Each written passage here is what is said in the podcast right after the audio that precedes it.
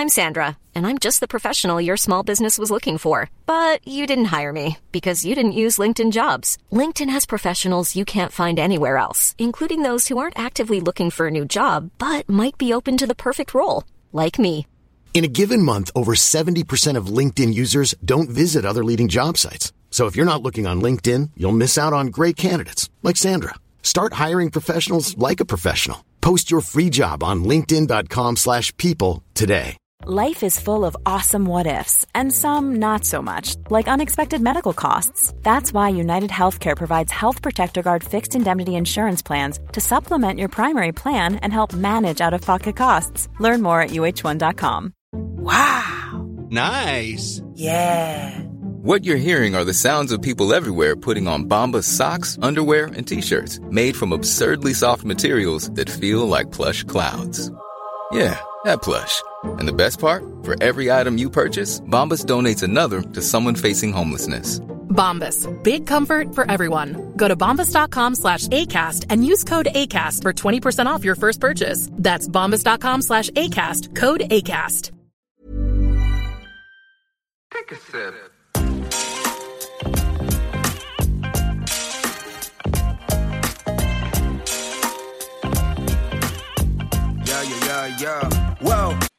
Välkomna till andra delen av podden med Tim Sparv, och här kommer vi direkt hoppa in i hetluften. Eller Greuther Fürth till Midtjylland, så blir det bra. Mm. Ja. Så har jag en, en till fråga, eller ett, en, lite mer av ett påstående som blir en fråga. Men vi har Greuther Fürth, vi har Midtjylland och så har vi finska landslaget. Och enligt min mening så var det allihopa som bäst när du var där, och, och jag undrar om du under tiden kunde känna att du var du fick inte den uppskattningen du skulle få, men det blev ju liksom taget till ljuset vid, vid Midtjylland och vid landslaget när, när vi kvalade in liksom där moneyball och och hur mycket mer poäng vi faktiskt tog när du var på plan mot när du inte var. Men kunde du känna liksom att det var och fan, ser, ser ni mina prestationer för en, en sexa kan ju, kan ju faktiskt bli lite do, dold ibland om man har en striker som vinner skytteligan till exempel. Ja, jag, alltså jag, jag tycker jag för det mesta jag, jag tycker jag får den uppskattningen som jag som jag förtjänar. Jag tycker jag har blivit uppskattad av eller värdesatt av mina, mina lagkamrater, mina tränare på de ställen jag har varit. Jag tycker ju alltså det blev ju till en grej det där i något skede i, det var också i Midtjylland i början men också i landslaget det där att, att när, jag, när jag var på plan så, så, så tog vi mera poäng när jag inte var på plan.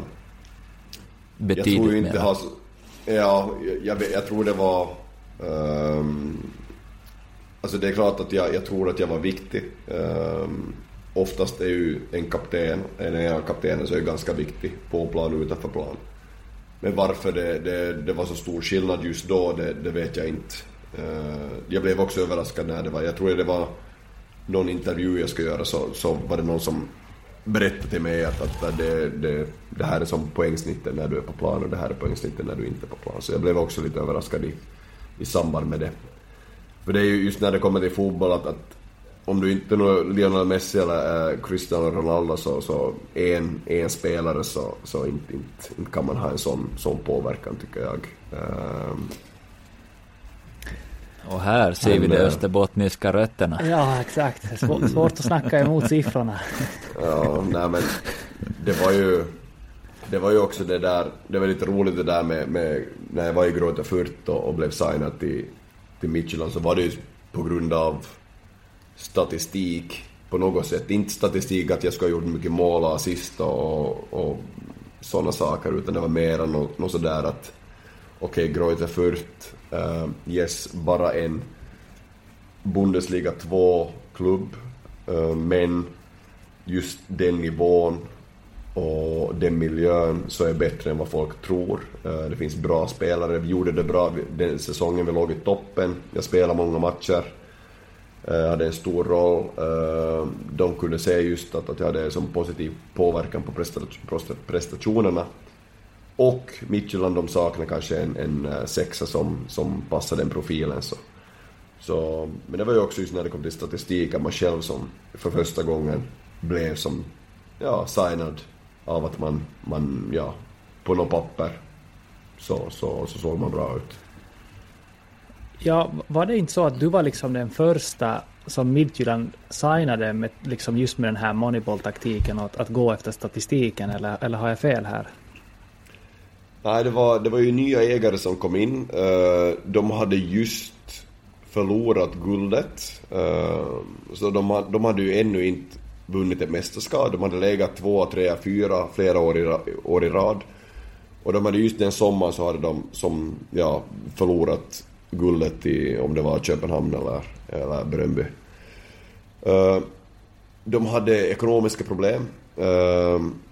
Så Matthew Benham kom in, eh, engelsman som äger, äger Brentford. Eh, så han, han kom in, köpte klubben, såg till så att, att, eh, ja, att det fanns pengar på kontorna. Och han är ju... Han, han kommer inte från fotbollsmiljön på det sättet, utan han kommer ju som från, från bettingvärlden eller vadslagningsvärlden. Eh, mm. och, och han tittar mycket på faktorer som inverkar på, på resultat. Uh, mycket med data och statistik. Uh, så jag blev som för, första inköpet då. Just med, med hjälp av deras uh, ja, verktyg och, och arbetsmetoder. Och det gick ju, det var ju faktiskt lite intressant. Det gick ju som över vår huvudtränares huvud lite. Att han var okay. inte... Han var inte riktigt sådär mm. begeistrad över att, att okej, okay, här kommer någon som jag inte riktigt känner till. Uh, det blev ju okej okay till slut. Uh, men men uh, man kan ju också förstå att en huvudtränare blir lite irriterad när, när, uh, ja, när man inte har som full, full kontroll när det kommer till transfers. Ja. Det blev men det mer än okej okay, skulle jag vilja tycka. Ja. Hur många guld och Europaspel och allt möjligt han är med. Mm. Ja, vi hade ju redan första säsongen så, så vann vi ju, vann vi ju guld, och det var ju klubbens första, första guld så. Så det är klart att det var ju det var ju där resan, resan började på något sätt, och, och ja, och så blev det Europaspel efter det, Europa-liga och, och ett par guld till och, och så ett cupguld och sådär. Så, så fantastiskt. Jag hade ju inte som, som vunnit något vunnit nå innan det, utan det var ju som en landslag. Jag hade haft lite succé, men, men inte som, inte som något nå, nå mästerskap innan det. Så det var ju roligt att, att få, få vara med dem. Mm. Jag kommer ihåg den här tiden, det var ju extremt mycket snack i Sverige just om Midtjylland och så här, men, men var det liksom på något annat sätt än just bara värvningar som, som var som speciellt med Midtjylland? Jag förstår att ni var väl väldigt väldigt liksom down to details med så här fasta situationer, men var det också andra saker som Midtjylland liksom utmärkte sig på något sätt?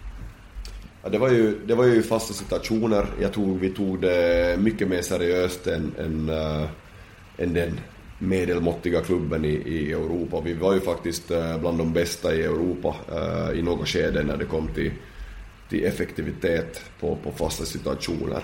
Äh, Så det, det spenderar vi mera tid på. Men jag tycker just det där själva, själva filosofin så, det som genomsyrades ju med, med alltså, nytänk, innovativa lösningar. Så det, det fanns bara en sån där otrolig sån där, alltså, kreativ, eh, kreativ anda i hela klubben där som, det fanns som bara möjligheter. Det var, det var som, hade du en idé så var det som wow, häftigt, hej, det, här, det här ska vi som pröva.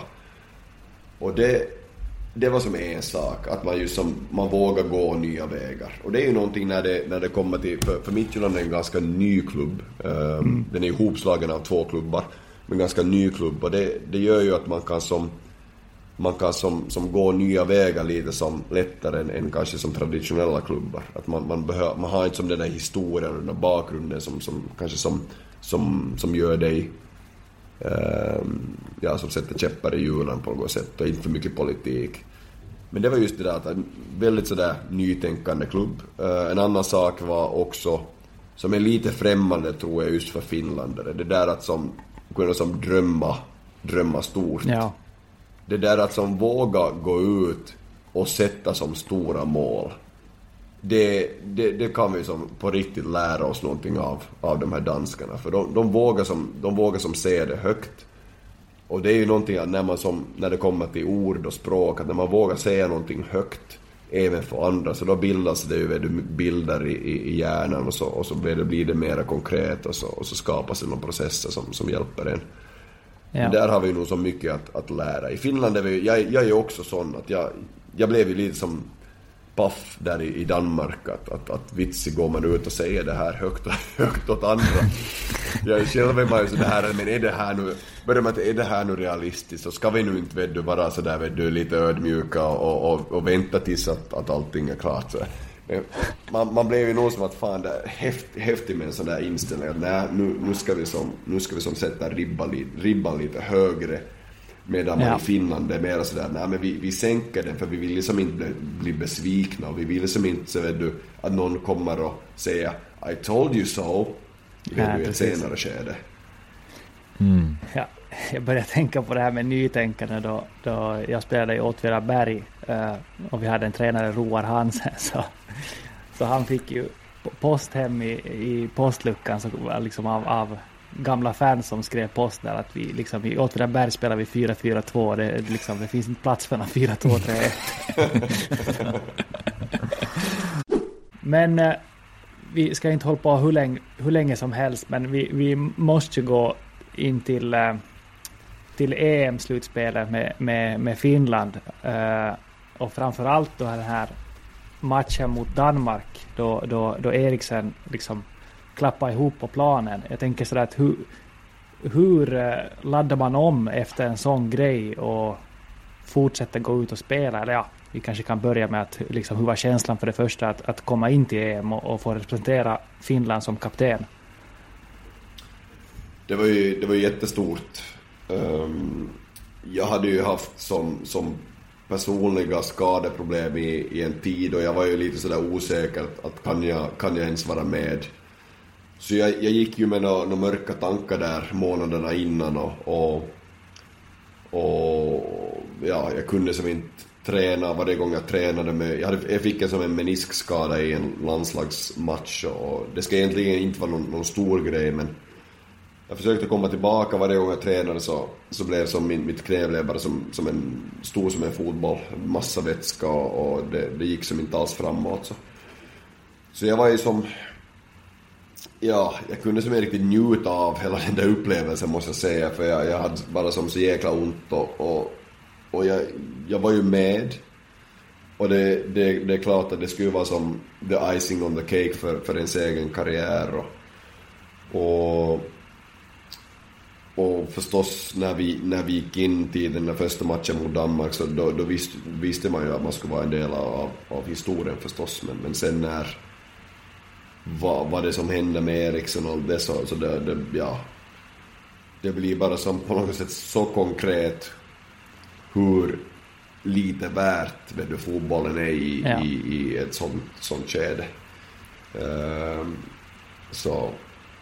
Men jag tänker som då ni, då ni går in i omklädningsrummet efter det där, var, liksom, var det bara helt tyst? Eller vad, vad, vad gjorde ni liksom?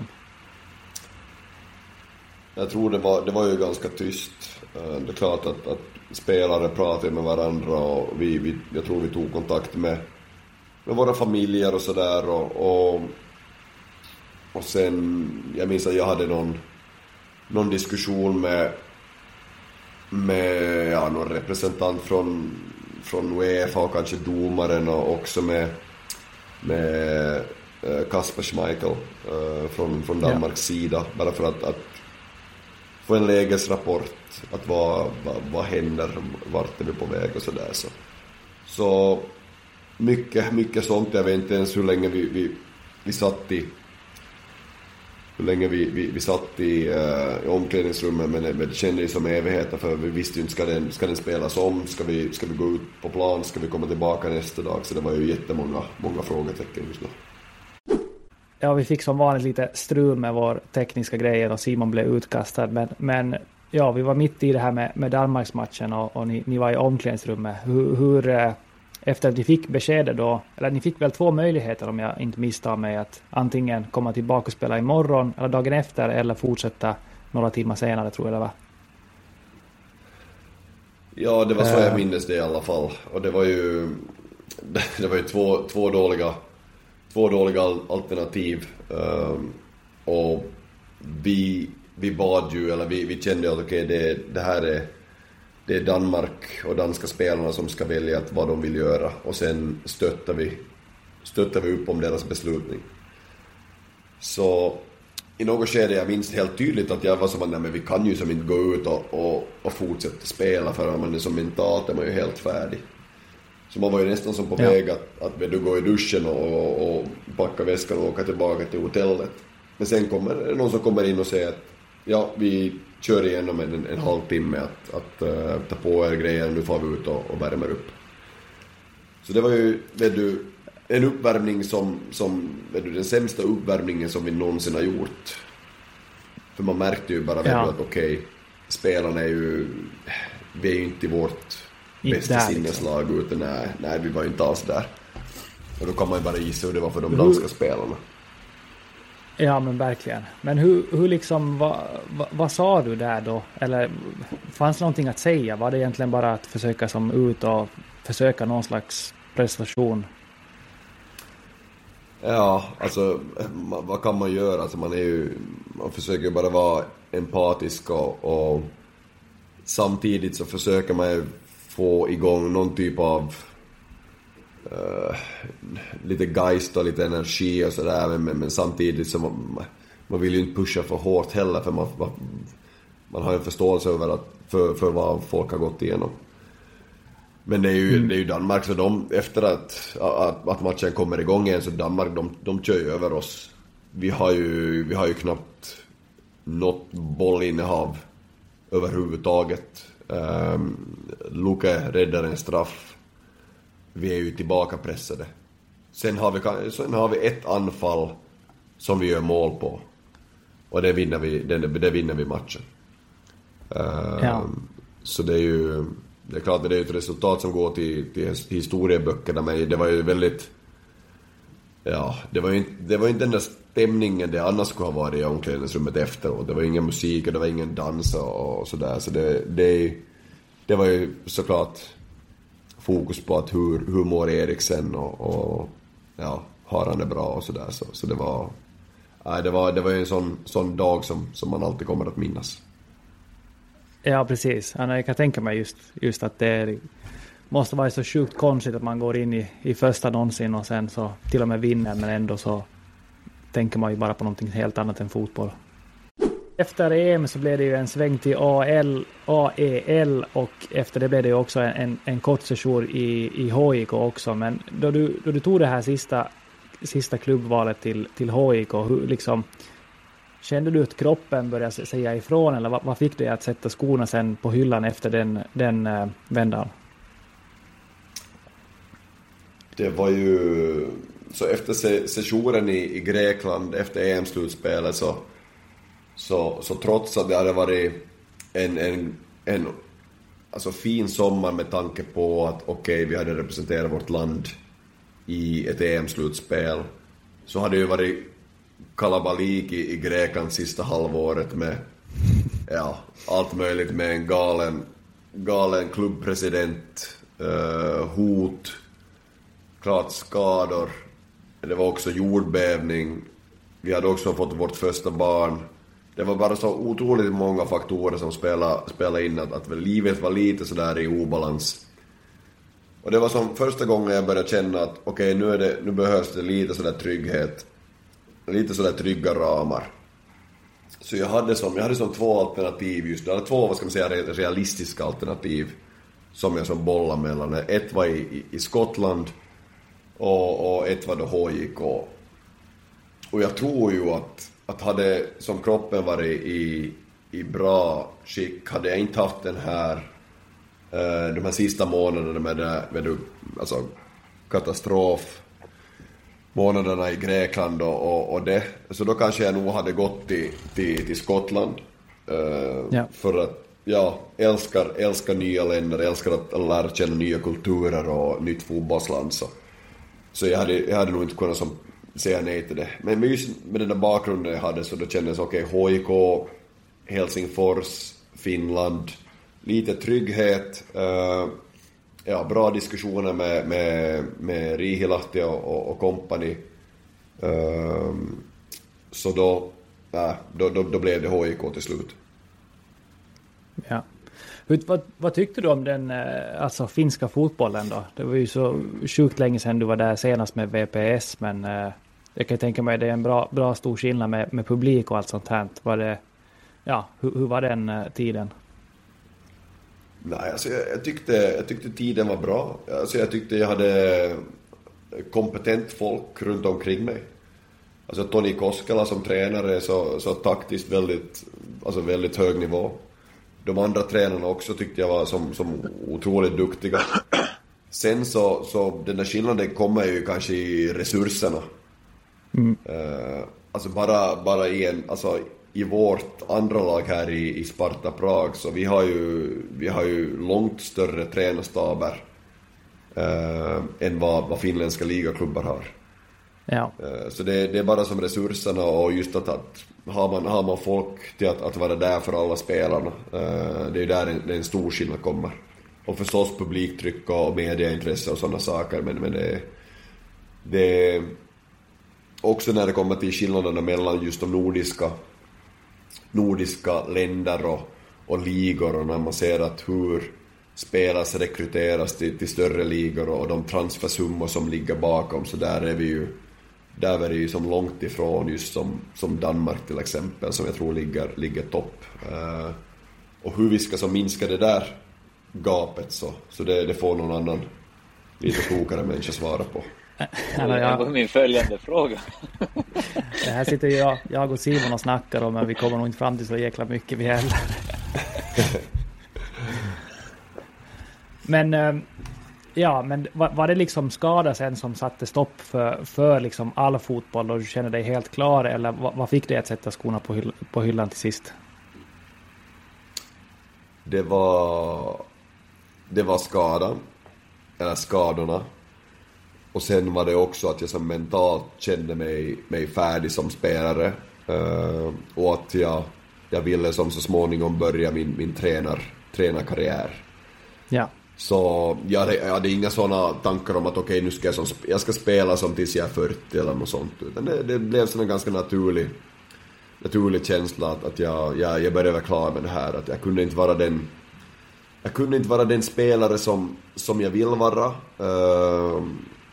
Det var, det var också landslagets sista tiden. Att jag, kunde inte riktigt, jag kände mig som... Jag kände mig lite hård med, jag kände mig lite fake på något sätt. Mm. Att när jag inte kunde vara... den bästa versionen av mig själv.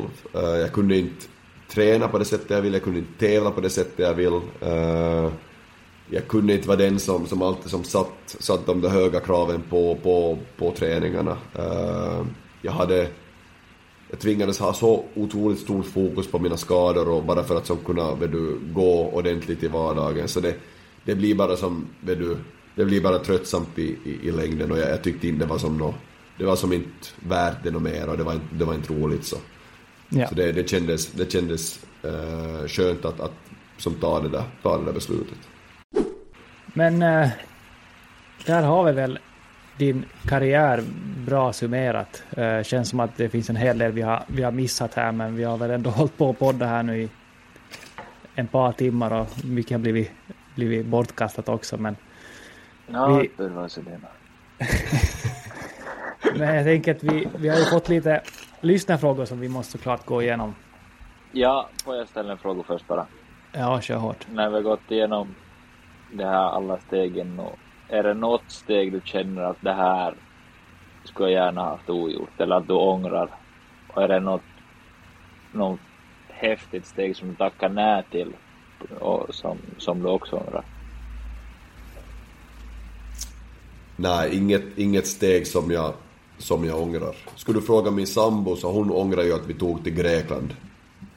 För det var, det var bara så mycket, mycket saker som, som skedde där under en kort tid och just när vi fick barn också så, Så hon, hon och jag, vi hade det båda, båda ganska jobbigt. Så hon ångrar definitivt den där flytten till Grekland.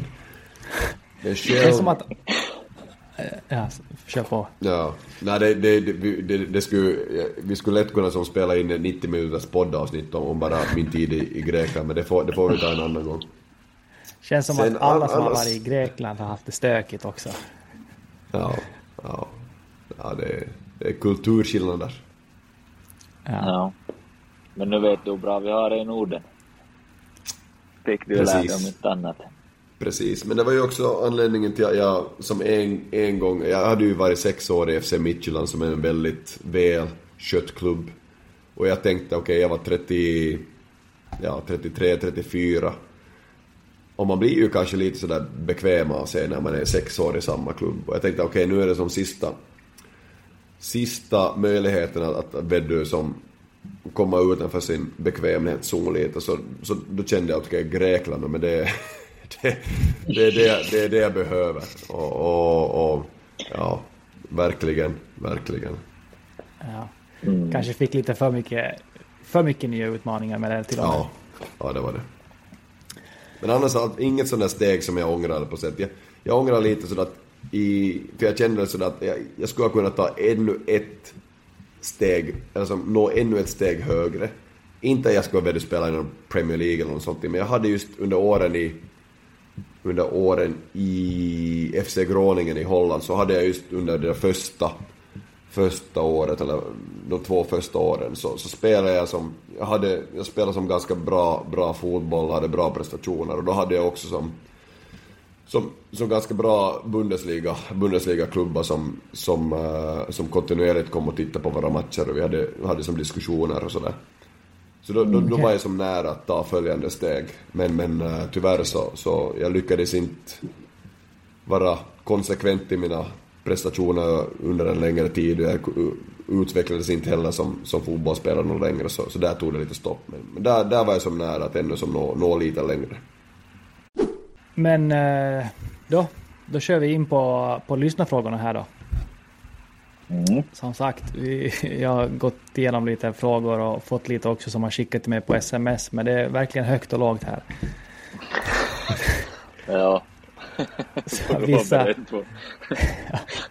ja, vissa har jag faktiskt fått kasta undan. Men, men vi börjar med eh, vilken fågel är din favoritfågel? Och du får inte svara en sparv. Fågel, börjar, pingvin, är det fågel? Knappast. Ja, ja, nu är det tre snillen som sitter här och pratar. Ja, jag jag säga, det är godkänt. En pingvin är en fågel.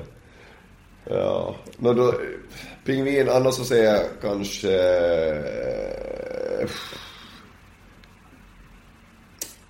Svan. Ja. Fint. Uh, bästa tränaren du har haft? Mm. Oh, dogfan. Ja.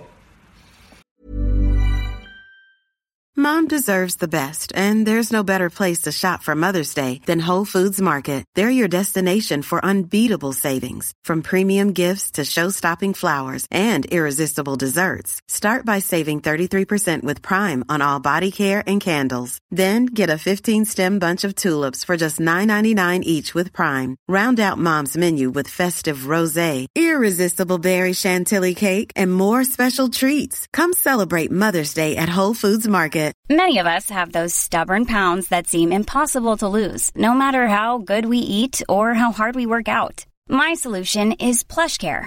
PlushCare is a leading telehealth provider with doctors who are there for you day and night to partner with you in your weight loss journey. They can prescribe F D A-approved weight loss medications like Wegovy and Zepbound for those who qualify. Plus, they accept most insurance plans. To get started, visit plushcare.com slash weight loss. That's plushcare.com slash weight loss. Jag har haft, jag har haft många bra tränare. Jag har, jag har också haft några dåliga, men det behöver vi inte gå in på. Du får, du får gärna slänga in sämsta också om du vill. Ja, jag tycker det har varit... Det är klart att när det kommer till, till vad ska man säga... att ge ansvar Så där är ju som Marko Kanerva förstås haft en, en stor roll. Att han, han gav mig kaptensbindel både i U tjugoett-landslaget och A-landslaget. Och alltid som litat på mig till, till nästan hundra procent och, och alltid haft en bra relation. Så han har förstås haft, haft uh, stor påverkan i min, min karriär. Så, så. Det känns definitivt mycket som att ni satt ihop en matchplan tillsammans. Alltså ni kaptenerna, om man säger, tillsammans med, med Rive, liksom taktiska ingången och så, att han var, han var just väldigt bra på att involvera er väsentliga spelare, om man säger. Ja, men det, det är också modernt ledarskap tycker jag i mm. fotbollsvärlden, att, att det där att, att involvera spelarna, att involvera de andra tränarna, uh, ett inkluderande ledarskap. I vissa kulturer så det, det, det finns ju inte. Där är det väldigt hierarkiskt och där är det som huvudtränaren ska ha svar på alla frågor. Men just i just den nordiska modellen så det, det, det personifieras ju av, av en sån som, som Kanerva tycker. Mm. Så han, han, men han var viktig för mig när det just... För, alltså jag och Rives, och vi har ju... Vi har ju, nu kan du, jag vet inte, Simon, du kanske tror att ja, men vi, vi tänker samma om fotboll och vi, har, vi vill ha samma taktik. Alltså vi, vi är ganska olika. Och vi har ganska olika idéer, idéer om hur man ska göra saker och ting. Jag ser inte så mycket ibland på träningsplan. Ja, ja, ja, men, ja men precis. Är det Tim som har bänkat Simon och inte, och inte Rive som har bänkat? Ja, för, alltså det är ju jag som har fått Simon till landslaget i första skedet. Utan, ja, utan, mig så skulle, utan mig så skulle han stå på noll landskamper. Absolut, och ni ser ju också så fort Tim slutar landslaget så har jag varit borta också. Ja. Nej, men alltså vi, vi har definitivt uh, olika de, idéer om, om saker och ting, men samtidigt det fanns som en, en med det, en sån där respekt. Uh, jag, jag förstår ju också, det är ju han som är boss. Uh, och sen när vi gick ut på plan så då var det bara full fokus på vad vi, vad vi skulle göra. Men däremellan så, så kunde vi definitivt diskutera om att, att, att uh, men jag tycker så här och du, du tycker så där. Så. Yeah. Så, men sen också när jag var i Danmark uh, och nu är ju Sparta Prags, vad heter det, huvudtränare är ju Brian Priske, uh, en dansk. Och han är duktig. Han, han också personifierar just det här inkluderande ledarskapet. Han ger mycket ansvar till sina assisterande. Uh, han ger mycket till andra. Också som mig själv och, och tränarna i B-laget. Så, så kommer, vi har ju som möten hela tiden och vi snackar om taktik. Och vi, ska, vi har ju samma spelstil både A och B-lag. Så det är ju viktigt att vi har mötena med de som, de som vet mer än oss. Så mm. han, han tycker jag också är, är duktig. Uh, Han, han är som bra till att sätta en kravnivå, eh, som bra träningar, träningsstruktur, eh, också bra på att ja, fokus på det väsentliga. Eh, kan också vara pragmatisk när, när det behövs. Eh, sen hade jag flera där i Danmark också, som Jess, Jess Torup som nu, han nu coachar han Augsburg i, i Bundesliga så. Men han var ju sådär väldigt sådär empatisk. Alltså jag, just i slutet av min F C Midtjylland-karriär så jag, jag tyckte jag gjorde bort mig ett par gånger. Jag var, jag var, som, jag var lite för överaggressiv på plan och jag var nära att bli utvisad säkert fem, sex gånger. Och han tvingades som byta ut mig i andra halvlek för att jag, jag var nära att få mitt andra gula kort och sådana saker. Men som dagen efter, vet du, han så jävla sådär förstående. Och vet du, lyssna. Och inte bara som kommer, vet du, en massa kommentarer, en massa åsikter och sådär. Och det, det, det var någonting som, vet du, när man är lite sådär sårbar och sådär, man vet att man, man vet att man har gjort fel. Och sen när man har en tränare, vet du, som lägger armen runt omkring det. Så det, det saken, det, det gör att man växer. Det gör att man växer. Ja. Mm. Ja. Så he, han var också bra, han hade också sina, sina styrkor. De här, de här personerna, de har ju olika styrkor. Uh, mm. Och det, det är bra att veta som tränare att var... Var man, är, var man är stark och var man är lite svag. Och sen att, att ta in sådana kanske assisterande som, som kompletterare. Mm. Perfekt. uh, Bästa du spelat med och mot? Det här var roligt. Det fick jag, det fick jag av mina, av mina vad heter det, spelare idag. Fick jag samma fråga när jag var på träning.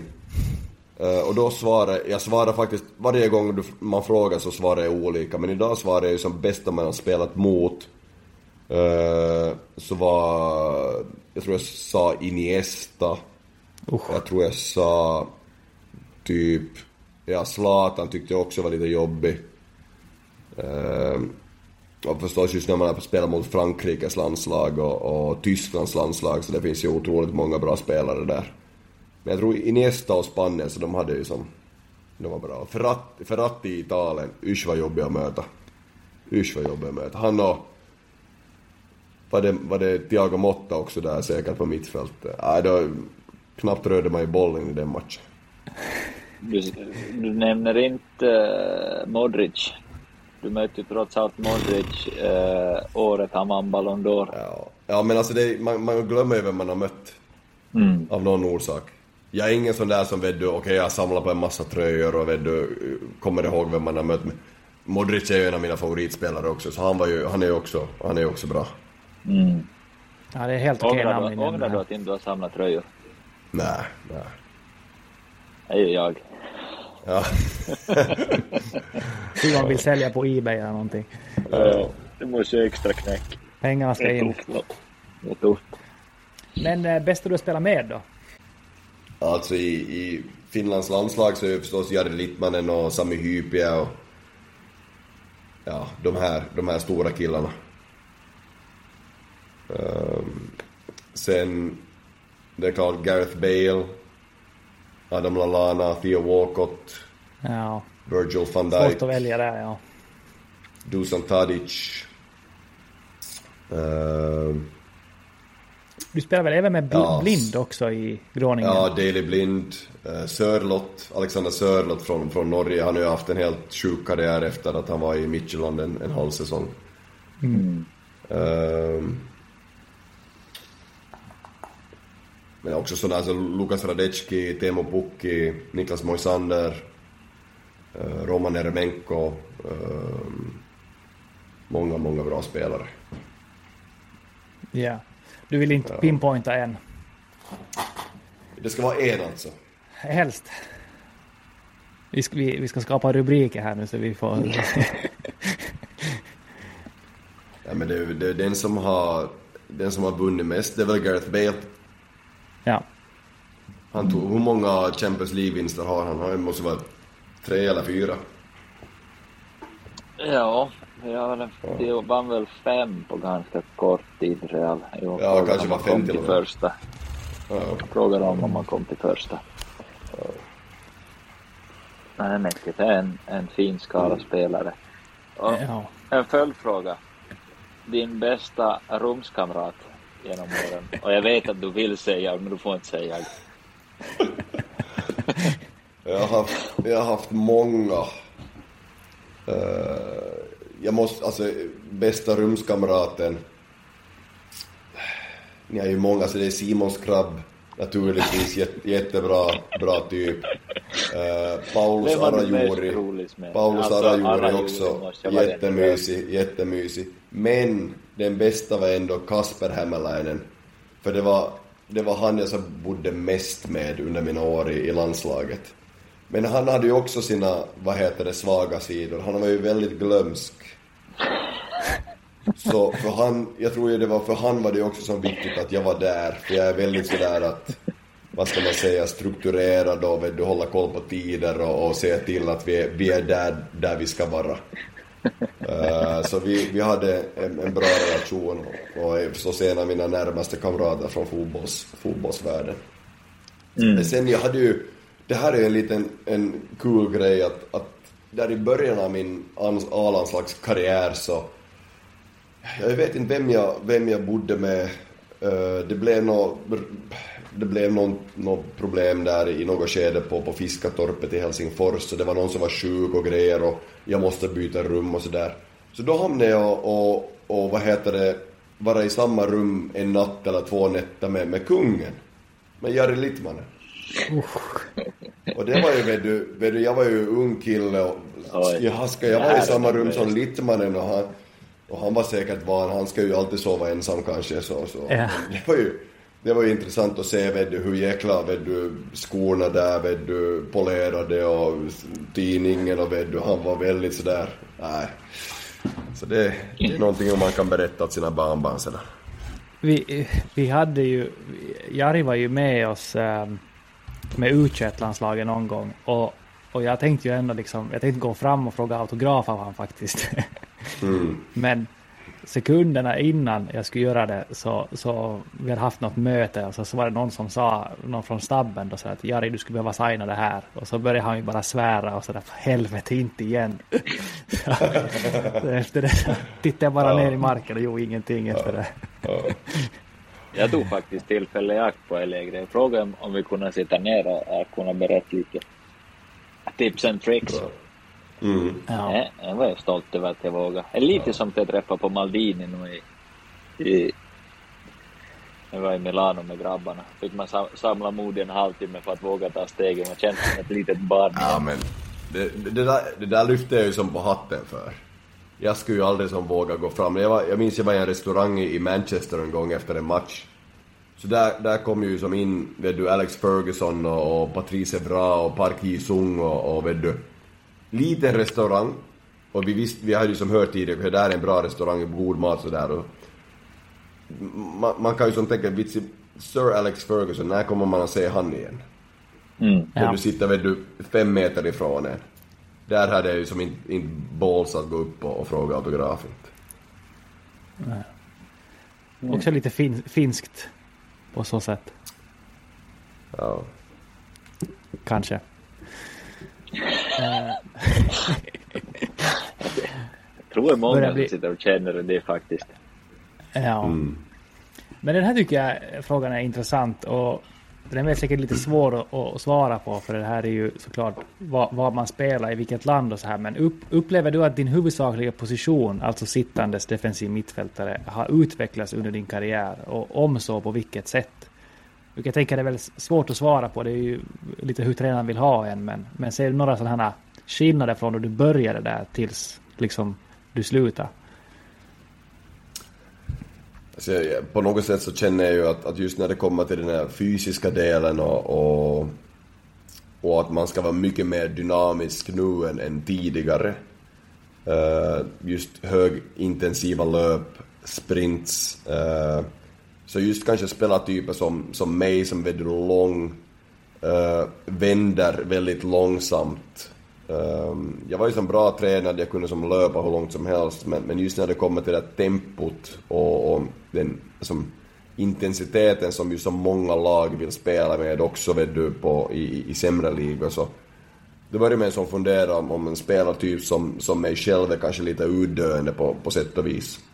Mm. Sen ju som central mittfältare så kanske man inte behöver ta de där som, som sprint som till exempel en, en mittback hamnar och gör om man som pressar högt och det kommer en långboll och man ska som ut och, och över en, en, ett stort rum eller stor yta så ska man som sprint för att komma först i bollen. Så, så då, där var det som centralt, så då, då räcker det kanske med att man kanske kan läsa spelet lite och sådär. Men... Uh... Men jag, jag tror ju fortfarande, det är klart att, att man, man, man är inte bara där för att, att stoppa anfall som det kanske var då, vet du, för trettio år sedan eller fyrtio år sedan, utan man, man ska också kunna någonting med bollen, man ska också kunna vara, vara den som är lite kreativ och, och kan ta, ta vet du, ja, vara den där länken mellan, mellan försvar, och, försvar och anfall. Så, så jag känner bara att kraven på de flesta positioner blir bara som högre och högre. Inte bara som ja. central mitt, men med du ytterbackar, mittbackar. Uh, man ska som kunna så mycket. Man ska vara lite mer som flexibel som spelare. Och just det där att vara som tränbar och att inte bara som tänka, nej men jag, jag har alltid spelat som yttermittfältare och slickat linjen till exempel. Det, det, det, vill jag som, det vill jag också göra nu. Men just det där att det kommer tränare in och de har, okej okay, det är så här vill jag spela, hur, hur passar du in? Då ska man kunna vända och kunna, kunna anpassa sig till det. Mm. Perfekt. Uh, vissa frågor vill jag inte ställa här heller, men, men uh, topp tre bästa supportrarna du har mött? Alltså bäst bästa. Stämning liksom. Och... Alltså nu har jag ju inte... Jag vet ju bara att, att turkarna, de, de är väldigt som... De har en stor passion för, för fotboll. Och nu såg jag ju bara Sparta Prags match mot Galatasaray häromdagen eh, från T V. Men, men det, det är bara en helt sjuk stämning. Så, så jag har ju som inte jag var skadad just när vi har mött Turkiet. Men jag minns bara min första, min första resa med... Med, med finska A-landslaget uh, komma med på ett bananskal. Det var någon som skadade sig. Jag kommer med bara för att vet du, få, få, få, få lära mig och hur, hur saker och ting går till. Vi ska möta Turkiet i en, en vänskapsmatch i Tyskland, märk väl. Uh, men där är det vet du, för en liten pojke från Österbotten. För, för miljontals tyskar i, vad heter det, turkar i, i, i Tyskland. Och det där när man går ut på stadion och tänka det med bara en vänskapsmatch, det kommer att vara tyst. Uh, så då, då, då kände jag, wow, de, de här som de, de har liv. Uh, ja. Så, så turkarna, de, de kan vara bra. Men sen också, ja, sen också vem annat. Hur var det Old Trafford då? Jag förstår att du är en United-supporter, det måste vara ändå häftigt. Alltså det var ju häftigt förstås att, att stor, stor stadion och var det sextio till sjuttio tusen på, på läktarna. Stämningen i sig var väl inte vet du, sådär, Va, vad ska man säga, kaotiskt eller Nej. på något Nej. sätt.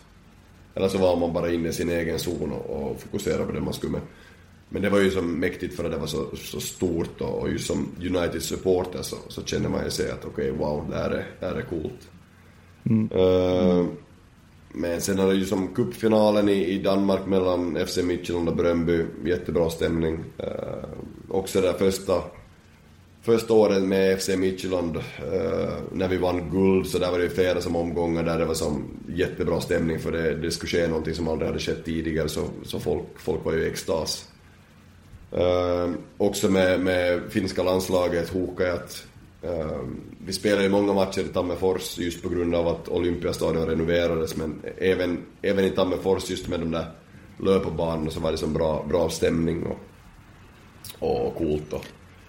Ja, det Bosnien-matchen var nog speciell med det skyfallet som kom. Ja, ja, det var nog mäktigt, ja. mäktigt där faktiskt. Det var det, det var det. Ja, det har nog verkligen liksom blivit en, en boom nu. Alltså, jag kan tänka mig hur... hur... hur det har gått liksom Finlands hemmamatcher från när du startade i A-landslaget till hur det liksom hur du slutar, hur det känns som att det har bara blivit större och större med mera supportrar och, och, och på alla sätt och vis mm. liksom. Även på bortaplan så det de de vallfärdar ut i våra matcher oavsett om det är i Azerbajdzjan eller Armenien eller vad det är, så så det, det får man också lyfta på hatten på för just de här supporterna som lägger ner massor med tid och pengar till att att resa runt resa runt världen. Um, ja. Ja. Ja, jag, jag, jag länge eller några år sagt något enklaste jobb i Finland är att var, var, jobba på marknad på bollförbundet. Säljer sig själv ja. till det med den ja. boomen som har varit. Ja, men det, det är också att, att vad ska man, jag, jag brukar säga just att våra, när den där yngre generationen som kom in i A-landslaget och, och kom med just när vi var, vi var ju som helt på botten. Mm. Det var ju som helt på botten. In, alltså, ingen som ville ju bli som förknippad med herrlandslaget i fotboll, för det gick så skit. Det gick mm. så skit under som flera år. Vi vann ju knappt en match vet, på arton månader. Och ja. sen sen började det vända. Och sen kom vet, du, nya spelare in. Och de var ju som de, de fick ju vara med vet, du, i vet, du tre, fyra, fem år, när det bara det gick ju som bara uppåt. Ja. Och då, då var man ju vet du, så där som du, gamla gardet och vi, vi försökte ju komma med och visa, visa, visa åsikter, så då sa vi, ni ska som njuta njuta av det här nu pojkar, för det, det kan som snabbt det kan som snabbt vända igen. Det har inte alltid varit på det här sättet i, i, i finska landslaget i, i, med herrarna. Nej, så... jag minns mitt, mitt första läger så var det var Hassebackes sista läger Ukraina ja, borta. Precis. Precis. Mm. Jag, jag fick se rock bottom fick jag se, och sen så ja. fick man vara med på uppgången. Mm. Men Simon, har du någon så här sista fråga, för vi ska, måste börja runda av nu. Ja, nej, nu har vi nog kört på länge faktiskt. Eh... Nej, alla mina frågor är faktiskt det, det är ställda. Ja, vi, Simon, vi jag, har en, del... jag har en fråga till, jag yes. har en fråga till dig, Simon. Jag väntar på. Oj. Uh, du, du är ju uh, nu vill jag inte vara för dramatisk, men du är ju kanske i slutskedet av din karriär så småningom. Aj, aj, aj. Ja. Men vad har du för, vad har du för planer för framtiden? Är det, är det företagande som, som vill du motivera dig, eller, eller kommer du att, att vill du bli inom fotbollen i någon typ av roll? Vill du teknisk direktör eller, eller sportchef eller vad det nu kan vara? Det skulle jag vilja, som, vilja veta. Det här skiftar lite från år till år, men, men efter... Det är som ditt humör. Efter tid... Ja. Det beror lite på om jag är hungrig eller inte. Nej. Nej, men efter mina år i Kalmar här faktiskt så, så ser jag mig själv som, som tränare. Okej. Okay. I alla fall över en tid. Jag måste säga att ska jag, ska jag lista topp tre bästa tränarna jag haft, så är, är topp två från Kalmar. Och, och även just det att man har fått bolla en massa funderingar med Rasmus Elm och så här, så jag, mm. jag, jag ger en liksom en men jag har liksom varit min polett som har trillat mm. ner just hur jag inblandar in spelare i processen här som jag håller på med i Kalmar, och, och gör att jag, jag har fått ett väldigt sug för att bli tränare faktiskt, så en tid i alla fall. Men, men min absolut högsta dröm så är ju att, att köpa en klubb. Jag får vara hur liten klubben och vill, men liksom bygg eh, skandinaviskt, alltså med ordentlig ordning i, i Sydeuropa mm. och se vilken effekt det skulle kunna ha. Oh. För jag, jag kan säga att jag, jag anser så mycket under min tid i Italien, så jag vet att jag tror man kan göra underverk med, oh. med en fungerande organisation bara. Mm. Och jag tror du kan känna lite samma om Grekland också. Absolut. Och samtidigt är ju alltså, man ska ju som det är klart att man kan försöka få till en förändring, men samtidigt måste man som acceptera att, att saker och ting är på ett annat sätt. Och sen, sen vet du, hur navigerar man dem, du, den där politiken, eh, alltså historien, eh, och det tycker jag är som intressant också, för man, man blir ju själv lite frustrerad över att man, man kan ju som mm. säga att men om ni skulle arbeta lite mer ska man, som lite nordiskt, så då, då, då skulle ju så många av de här problemen man har löst. Ja, men jag tänker om man äger klubben så kan liksom man får man liksom rensa ut av ja, ja. majs och, och styra upp det därifrån. Absolut. Det är min högsta önskan, men jag tror jag eh, mm. kanske lite att, att drömma mm. om för mycket, men, men en tränarkarriär mm. tror jag absolut. Låter bra. Du måste hälsa alltså, Henrik så gott. Ja, men det var faktiskt det var en fråga mm. jag hade. Uh, och, och är din relation med, med Henrik? Han, han sa att han, att han liksom en bra relation, och ni jobbar en del ihop under tiden med Midtjylland också. Absolut, han var ju, han var ju i akademin då, uh, och vi hade ju som en bra kontakt, och jag var ju, jag var ju som en, en, en sponge. Jag, var ju, jag visste ju redan att jag ville bli tränare, och jag sökte ju Sökte information, sökte kunskap, och, och jag såg ju på deras, såg ju på deras matcher och såg på deras träningar, så, så, och var också med på några möten som, som Henrik höll till sitt lag. Så, så vi, vi har en bra relation. Nu har vi inte haft kontakt på en tid, han har ju också, han är också busy. Så, så, men, han har mycket möten dukt, här också kan jag säga. Ja, duktig, duktig tränare. Ja, nej, han, är, han är duktig. Mm. Jag känner igen mig mycket om hur, hur du jobbar Midtjylland med, med hur, hur jag ser ut här nu. Så. Kanske ja. jag går i dina fotspår, men kanske inte hamnar i Tjeckien trots allt. Men... Mm. Men... Vi måste jobba tillsammans. Jag tror det. Två, två huvudtränare som ni älskar där i Sverige. Ja, vi hade en, det, finns en inget, det finns inget annat land i hela världen som har två huvudtränare. Nej, Va? det är korrekt. Det är, det är så svenskt som det bara kan bli. Ingen vill ta ansvar. Ja, jag, vet, jag vet inte vad det är, men det känns bara så svenskt. Ja, vi hade, vi hade samma funderingar med Jesse i öronen, men han, han prioriterar ju defensiven först, så att vi konstaterar vi ingen, det kommer inte vara någon bra match. Ja. Vi kanske ser på fotbollen lite ja. mer likt. Ja, ja. Jepp, jepp. Men bra, ja, hörni. Men eh, tusen, tusen tack för att du ställde upp. Det var extremt intressant att få höra lite mera. Ja, tusen tack och ursäkta mitt strul. Det var nog allas, allas strul kanske, men, men nu är vi ju klokare till nästa gång. Eller ni är klokare till nästa gång. Ja, tack. Ja, precis. Mm. Tack för att du var försökskanin. Ja. Försökskaninen. Vi ringer om en månad igen. Ja. Yeah. Been, been there, done that. Take a sip.